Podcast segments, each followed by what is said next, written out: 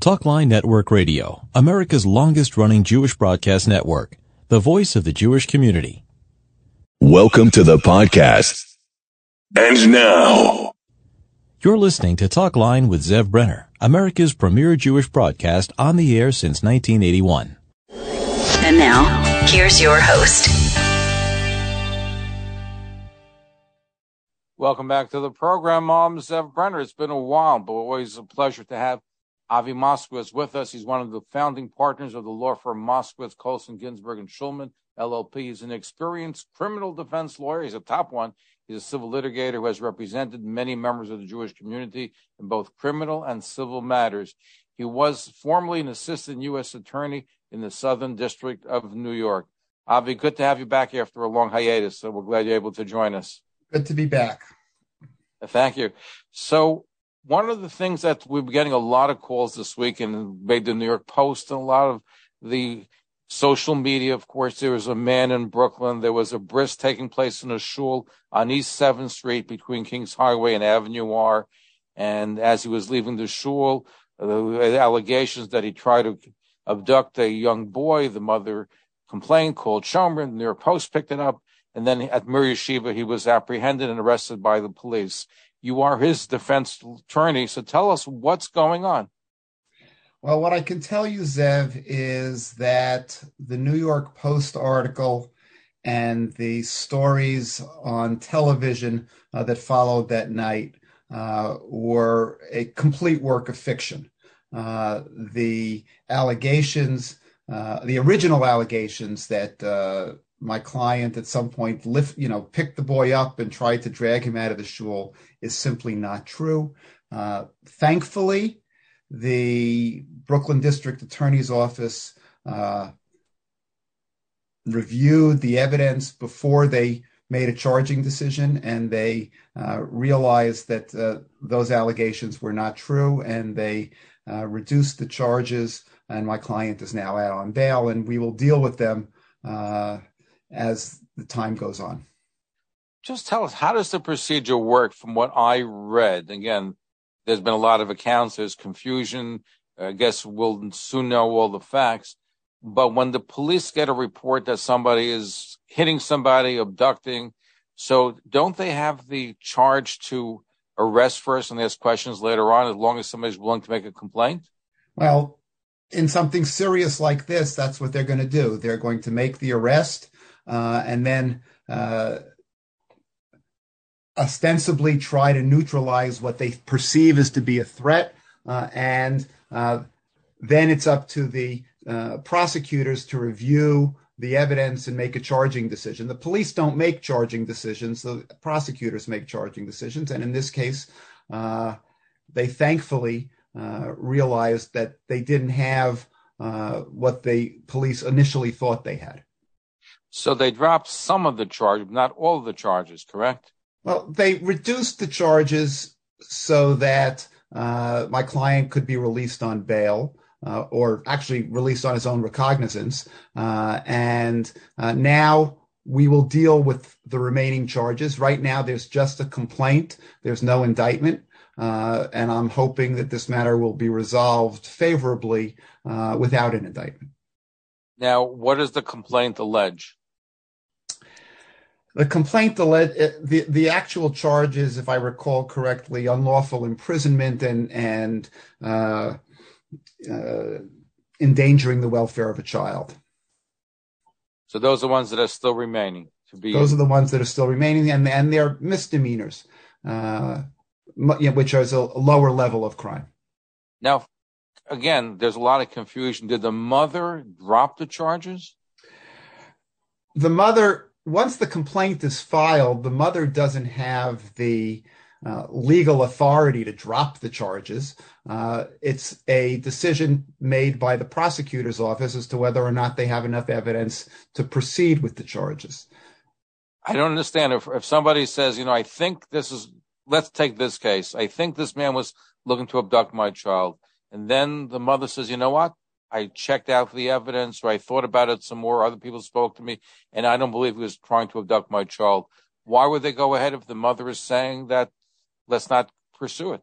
Well, the district attorney's office has to review the evidence and they have to see whether there's enough evidence to proceed. And I'm willing to let them do that, let them do their job. Uh, sometimes, uh, you know, they get it right. Most of the time, I think they they try very hard to get it right, uh, and they try not to. The the rule is you're not supposed to indict or charge if you don't think you have proof beyond a reasonable doubt.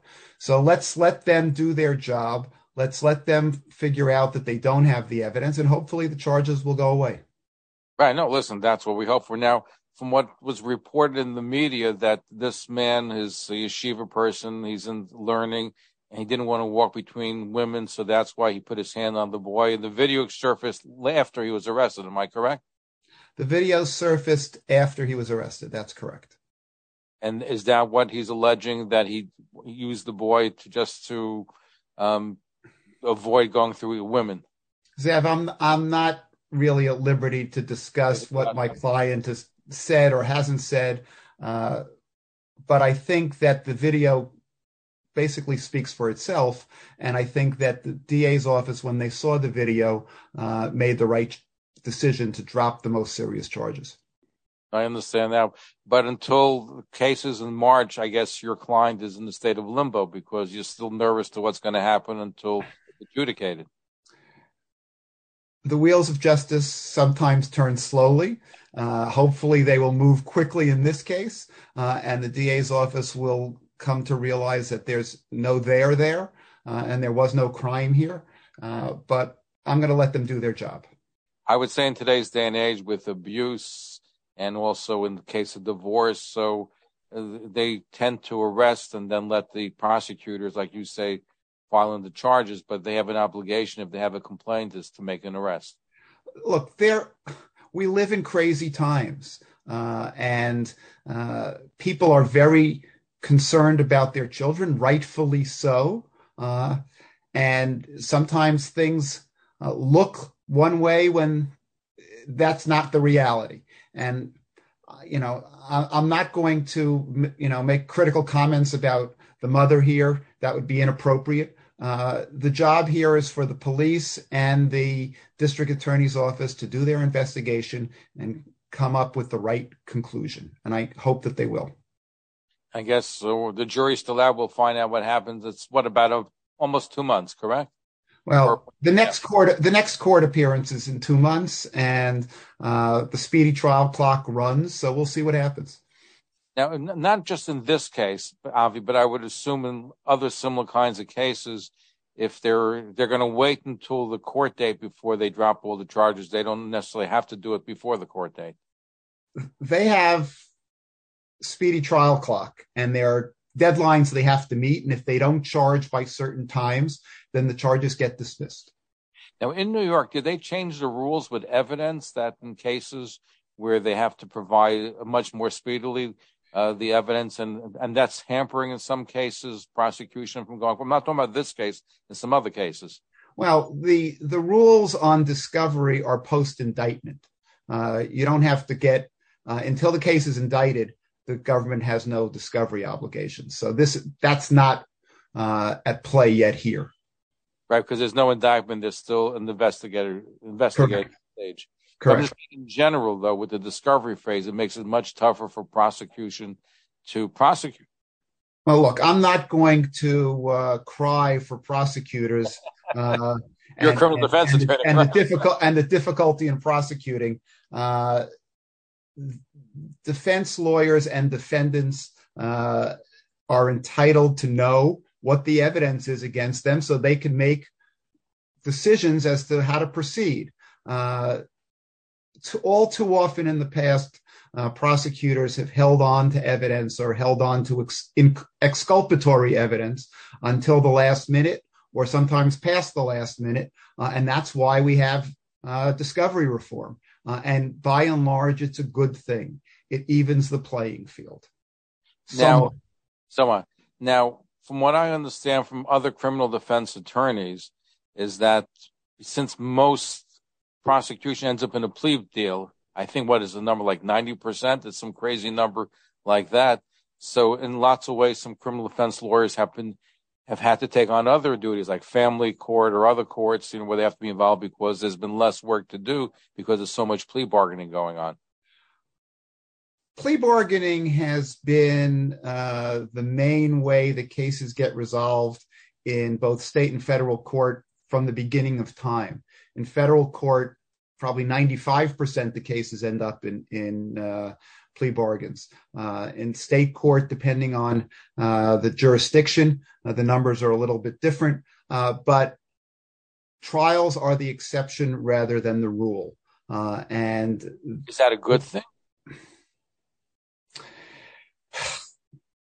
depends on depends on your viewpoint. Obviously, if you are uh, if you've if you've committed the crime and you can get a deal and under and know what your uh, term is going to be or what your punishment is going to be, uh, it's a good thing. It's in federal court. It's very difficult because defendants take pleas and don't know what their sentences are going to be.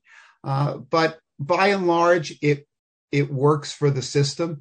Uh, Judge Rakoff in federal court has talked about why innocent people plead guilty, and that's sometimes I think happens because the pressure on them is so great. Uh, there are mandatory minimums in certain charges, or the federal sentencing guidelines are so strict that clients are afraid to take the chance to go to trial. Uh, it, the the system has its pluses and minuses. It depends uh, on your viewpoint and and where you sit. So here's a discussion that we've had on this broadcast over the last couple years with various defense attorneys, Nat Lewin, Alan Dershowitz, uh, others. Can a Hasidic man or somebody who obviously looks as a religious Jew appearing in a courtroom, can one get a fair trial considering most of the juries don't have Jews on there? And we have such great anti-Semitism in this country today, including in New York. So I hear that a lot of Hasidic defendants are told to make a plea bargain because they can't get a fair shake if they went to trial. What is your opinion about that? I don't want to say it's impossible to get a fair trial. Uh, I, I would say that it is difficult.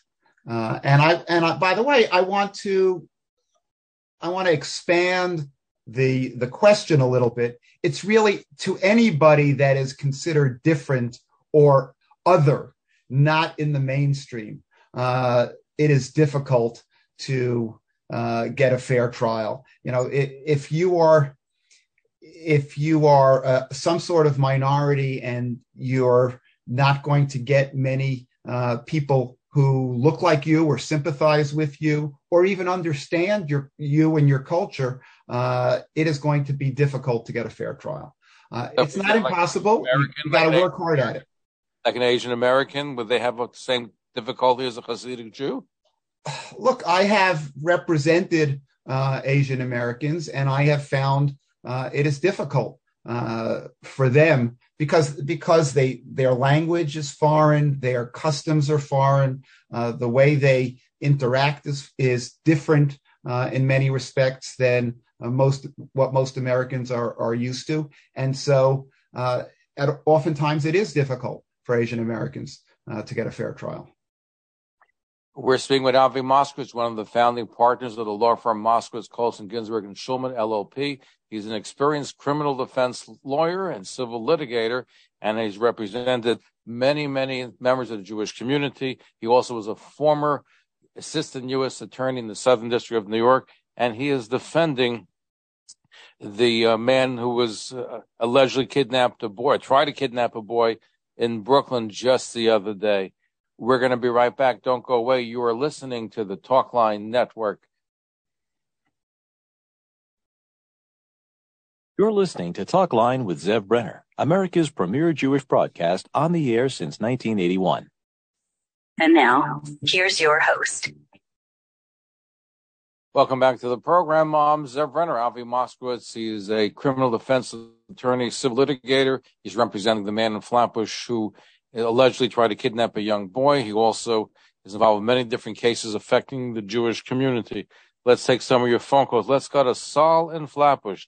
Saul, long time we haven't heard from you. Welcome back. Your guest. Um, the question that comes to my mind is uh, this fellow that's being uh, charged, did he at all, you know, when the mother confronted him about the child, did he make like a, a, a good, honest attempt to explain to the mother exactly, the, you know, what he was trying to do, or it didn't look like what it seemed to look like, or you know, try to explain to her that it was simply an innocent type of thing? Did he try to explain that to the mom?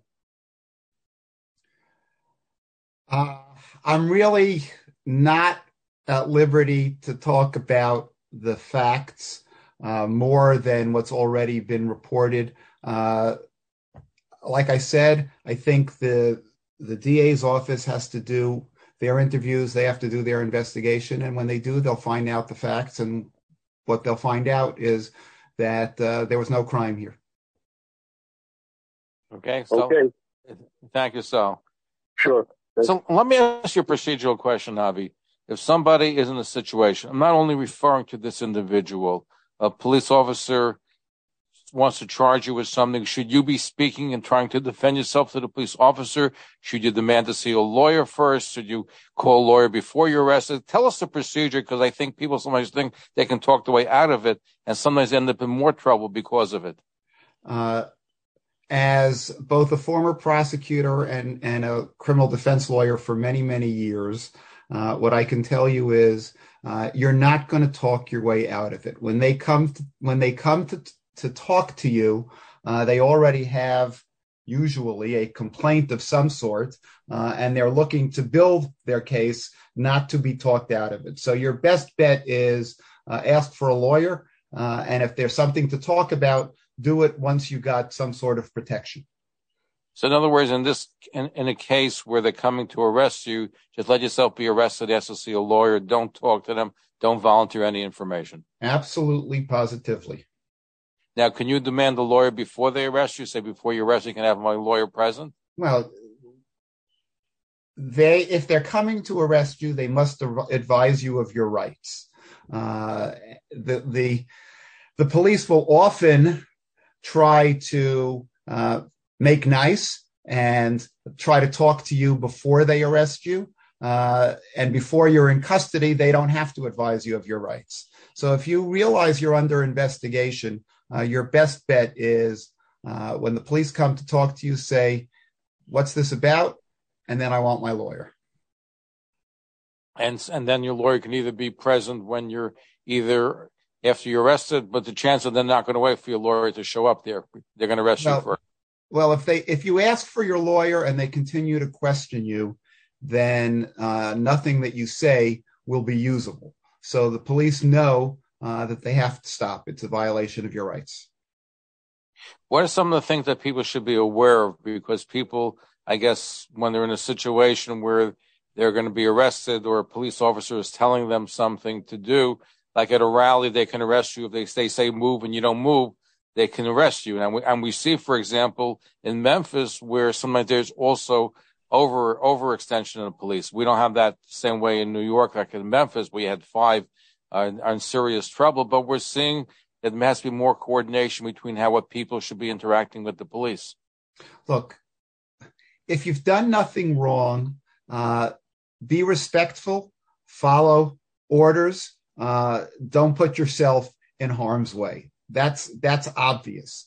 Uh, if you are under investigation and the police are coming to talk to you uh, to try to further their investigation or try to get evidence against you, uh, you never know what you say that might be harmful. So your best advice is keep your mouth shut, ask for a lawyer, uh, and wait for your lawyer to arrive before you say anything. And and even if they then arrest you and put you in the car, if you start talking spontaneously uh, without the police asking you anything, uh, then you're putting yourself in danger because they can use that information. Are they recording the information when you're speaking because of the body cams today? Police officers, there's a good chance they are. If they're if they're doing their job, and they're they they turn on their body cam, yes, then everything's going to be recorded. Because if the body cam is not on, then certainly they can say you said this, and he'll say I never said that. Right? I'm sure that comes up a lot. Well, if the body cam is not on, the police have other problems. so the body cam is supposed to be on any time they're interacting with the public. When they get out of the car, when they get out of the car to interact with the public or when they're uh, uh approaching an area where they're you know uh, responding to a call they're supposed to put on their their body cam which I don't want to harp on the Memphis case, but it seemed to me the body cam was on was on. Why would they engage in this behavior when they know it's on video? I just don't understand it. Look, that's that case is a tragedy. It's a mystery. Uh, I don't know the facts. Uh, eventually, we'll find them out, uh, but it, it's a disgrace. No, it certainly is. What are some of your biggest challenges being a criminal defense attorney? Look, uh, to the extent that you're representing Jews, let's take that first. You touched on it before. Uh, it is, we live in a time of tremendous anti Semitism, and uh, there's, it's difficult to get a fair shake. Uh, you have to work uh, very hard and you have to make sure if you're going to trial, you have to work very hard on jury selection and get open-minded people, people who are not going to judge you by the way you dress or by the way you speak. And that's difficult. Uh, it is particularly difficult today. It's always difficult uh, to represent criminal defendants because the you look at the statistics and and the statistics are uh, that the overwhelming number of cases that go to trial uh, end up in conviction. So you know you, you're all, you're starting behind the eight ball, uh, but that's that's a uh, a big problem when you're representing members of the community. but in general, look people want to believe that the police and the FBI and law enforcement uh, get it right. Uh, and uh, it is, as a defense lawyer, it is difficult to convince 12 jurors, 12 New Yorkers, or 12 Americans that the government got it right, got it wrong. Uh, you know, and and by the way, it is difficult for defendants to have the courage to say you got it wrong and I'm willing to go to trial and risk the extra penalties that come with going to trial uh, and stand up for, what they believe is right. So very often you'll get clients who are saying, uh, I can't risk going to trial. Uh, and even though I believe I'm innocent, even though I know I'm innocent, I'm going to take the deal because this way I can survive whatever penalty they give me on a deal. But if I go to trial and I lose and I get the, more severe penalty, I can't survive that. But listen, when one is on trial or one is, you know, has an indictment, it's the, the, resources of the United States government against an individual. They have unlimited resource. Unless you're very wealthy, that makes it a challenge. It also could take years. Um, it's expensive, takes a toll on the family. So that's, I would assume that's probably why the majority of people will take a plea, even though they believe that they're innocent, is because of all the factors I just enumerated. The power of the United States government, the power of the state government, the, you know, the, the district attorney's offices, uh, by and large, uh, far exceed what a an individual defendant can uh, can afford and uh, it is the rare defendants. You know, very often you'll get the either the wealthier defendants or the defendants who are uh, who their where their companies or their insurance companies are paying for their defense that could really afford to uh, to get the top quality defense. Now, that having been said, uh, the court appointed lawyers, and I do court appointed work. Uh, it, certainly in federal court, the court appointed lawyers are very experienced very capable, uh, and they're given the resources that they need to defend. Uh, but again, the the risks involved in going to trial are often so great that many defendants will decide I have to cut my losses. No, very true. Now, in New York City, with bail reform, so how has that changed, let's say, the works of, of yourself and other criminal defense lawyers with no bail and people keep getting out in and out. And if you do certain crimes, you steal less than a certain amount. They don't even bother going after you. How has that changed things as far as your practice is concerned? Zev, I, I'm going to tell you that I think that the the public perception of bail reform uh, is way off base. And, and we have to go back to uh, why bail reform was put into place in the first place. Uh, what was happening was, and that people who were poor, who were arrested even for minor crimes, uh, they would get $500 bail and they couldn't afford to pay the $500 bail. So they'd be in jail longer uh, waiting for trial than if they had gone to trial or pled guilty, they could have been out. Uh, so the bail reform system or the bail reform law was put in to avoid that kind of situation. And in state court, the backlog of people waiting for trial, you could be on Rikers Island for years before you get to trial in, in the Bronx, for example. Uh, and so the bail reform law was designed to avoid that problem and to get people certainly with who committed nonviolent crimes out so that they can resume their lives while they wait for trial. But I think though the problem is not so much the first time, but you have recidivism where you have the same person can do it 10, 20 times and just be let out and and with a slap on the wrist. So well, I think that's where the problem. The same lies. person, the same person can be accused of doing it 10 or 20 times. We still live in a system uh, where uh, you're innocent until proven guilty. Uh, and the fact that uh, you're arrested another time doesn't mean that you've committed the crime. And, and if we're talking about relatively minor crimes or certainly nonviolent crimes, uh, keeping somebody in jail for a year when they would have gotten 30 days, for example, if their case had been processed properly and in a timely fashion is just not fair. And we wouldn't stand for it if it were members of our community that were going through that. Uh, and it, by and large affects minority and and poor people, and we shouldn't allow that to happen to them either. Now let's also look at the case of Joey Borgen, who was beaten up at a rally, going to an Israeli rally about a year ago. Um, the person who there was a gang of individuals who did it. The first person, I believe, made a, a, a plea bargain for six months uh, in prison for this heinous crime. So we're seeing also where Alvin Bragg, the uh, the DA in Manhattan, is is again being very loose as far as prosecuting these heinous crimes. Six months for that kind of thing is is is a joke. Look, you can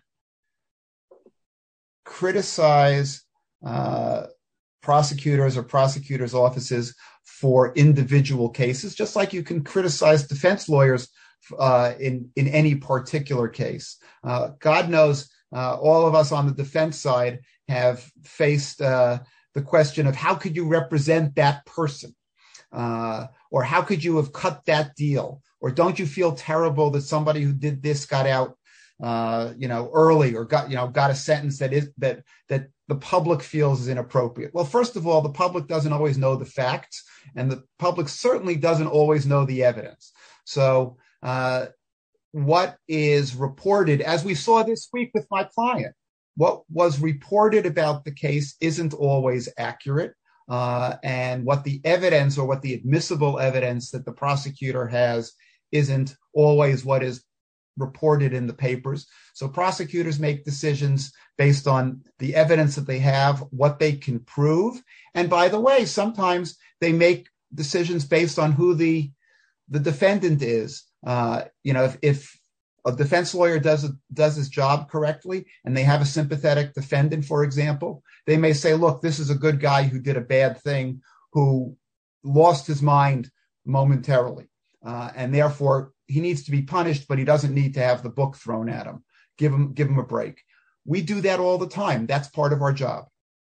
And by the way in the case in the brooklyn with the alleged abduction i think the video plays such an important role in today's society. And I think the video is where you're going to find the most success in this particular case. Well, thank God. Thank God there was a video. Uh, I, I only wish that the press had waited till there was some evidence before they reported uh, on it uh, because the reporting was so off base and so horrific. Uh, and unlike you, who thankfully has kept the, my client's name out of this discussion, uh, the newspapers and the television did not. Uh, and uh, that's their shame. Is there a recourse where he can sue, whether the New York Post or some of the other media outlets are calling him a creep and other names? Look, I, I think this, you know, whether, whether he takes that recourse or not uh, is for another time. Uh, you know, uh, there were charges or there were there was a complaint uh, initially made. Uh, the Post is going to say they just were reporting on uh, what they what the allegations were. Uh, the colorful language that they used was inappropriate. Uh, they got their facts wrong, but that's because the initial reporting on the facts was wrong.